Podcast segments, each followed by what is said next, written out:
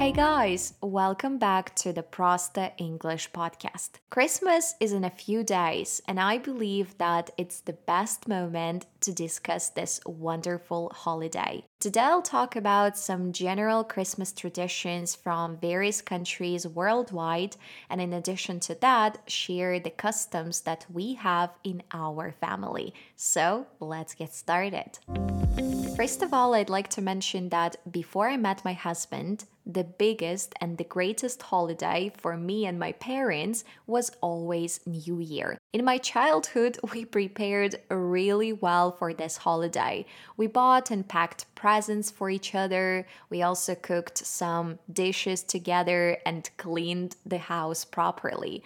My mom bought new outfits for all our family members because she believed that you must wear something new on New Year's night to have a successful year. And all of us made some wishes at midnight, drank champagne, exchanged presents, and then we went outside to the garden to shoot fireworks. On the 7th of January, we always celebrated Christmas because my family is Orthodox, and we usually went to one grandma for lunch and another one for dinner. But to be honest, it wasn't something magical or special. For example, we never exchanged gifts or wore any festive clothes. We just spent time together and ate a lot of food. That's why for me it was always surprising that all American movies were about Christmas, and all people in those movies were always excited about Christmas, while my family and I were always excited about New Year. But it all changed when I met my husband. Paul's family is rather religious, and their main holiday is Catholic Christmas, which is celebrated on the 25th of December. And for 6 years in a row so far, I've been celebrating this heartwarming holiday with them, and that's why today I'm super excited to tell you more about it. The first Christmas tradition is, of course, connected with food. Usually on the 24th of December, we don't eat meat. We eat only different kinds of fish, salads, sandwiches with red caviar, and some kind of fried dumplings with mushrooms. And I really love the moment when all of us gather in the kitchen, listen to some Christmas songs, chat, and cook all those meals. On the 25th of December, we usually go to church in the morning, and then we eat dishes with meat.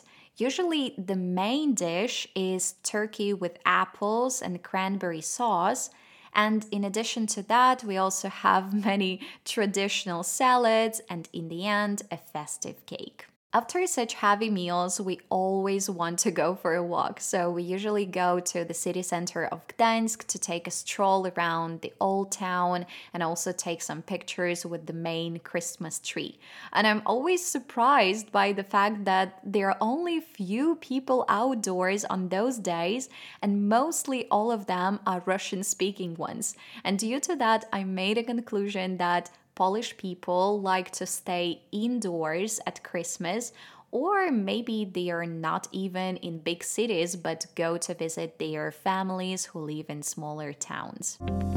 The second Christmas tradition is connected to gifts. Usually, Paul's parents arrive from Belarus at our place a few days before Christmas, and they straight away place some boxes and colorful packs with presents under the Christmas tree. And then my brother-in-law with his girlfriend arrive one day before Christmas, and they also put their gifts next to the Christmas tree. In the end, we have a lot of presents, and I'm always super excited to see all those boxes. Usually we open them in the evening on the 24th of December, and each person goes to the Christmas tree looking for some packs with his name tag. And then we unwrap presents, show them to each other, and all this process takes about an hour or two, but it's extremely exciting to see some sincere emotions of happiness after receiving gifts,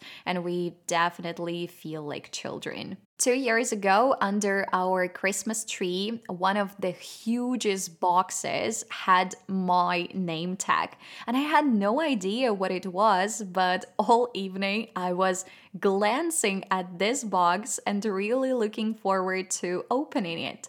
And in the end, I opened that box and it was a guitar. So my husband bought this present for me because he knew about my dream to play the guitar, but you can't imagine my happiness. I was literally over the moon. I was jumping and screaming from excitement. And that year, I played the guitar regularly every week. I had classes with a teacher, and also I practiced a lot by myself. But this year, I'm extremely ashamed to say that, but I had no time and energy for continuing my classes, but I really miss the time and the feeling of playing and singing my favorite songs. So this is the goal for my next year, to get back to my guitar classes. One more Christmas tradition is connected to watching movies during winter holidays, and I absolutely love cozying up on the couch with some hot cocoa or tea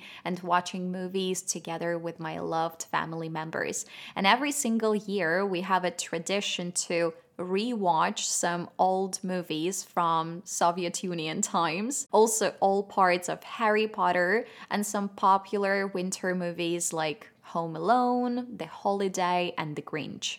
If you also love rewatching some movies every year and you already know the plot and even some dialects, I highly recommend you watch those movies in their original language, because this way you will improve your listening skills and also get into the habit of watching movies in English. So that's basically it with all our family Christmas traditions. And now let's talk about some unusual ones from different countries around the world. In Japan, for example, it's a tradition to have KFC for Christmas dinner. Yeah, a long time ago, Christmas wasn't a big deal there, but in 1970s, KFC did a great job with advertising, and now lots of families enjoy a special Christmas meal with a basket of fried chicken from KFC. It's so popular that many people in Japan plan and order their KFC meals months before Christmas. In Venezuela, in the early Christmas morning, people get to church not by cars, not by buses, not by taxis, but by rollerblades. And in the capital city of Caracas, residents take to the streets on rollerblades, creating a festive and energetic atmosphere. And the roads are often closed to cars to ensure a safe and enjoyable experience for roller skaters. And it's a joyful way for families and friends to come together and to share the holiday spirit while having fun and healthy activity. In Norway, it's a tradition to hide brooms on Christmas Eve, and this custom is based on the belief that witches and evil spirits come out on Christmas Eve looking for some brooms to ride, so Norwegians hide their brooms to prevent them from being stolen. In Iceland, 13 days before Christmas, children place their shoes by the window before they go to sleep. In the morning, they'll either have a candy in their shoes if they were good, or rotten potatoes if they were bad. On Christmas Eve in Poland, many families share a platek, which is a religious wafer, and each person breaking off a piece as they wish each other Merry Christmas. And dinner may not begin until the first star appears in the night sky. And traditionally, an extra plate and fork is left at the table for some uninvited guests. That's it for today, guys. No matter whether you are religious or not, I think Christmas is a great chance to give and receive presents, also to make memories with your loved ones, and to be close to those who we care about. And I really hope that your holidays are full of joy, laughter, and warmth. Please follow this podcast if you haven't done it yet, and if you would like to see the texts of the episodes because you don't understand some words or don't get the point of some sentences, please follow the link down below and you will get access to the texts and some Quizlet cards with new words and phrases. Keep in touch, guys. Have a wonderful day, and I'll talk to you next week. Bye-bye.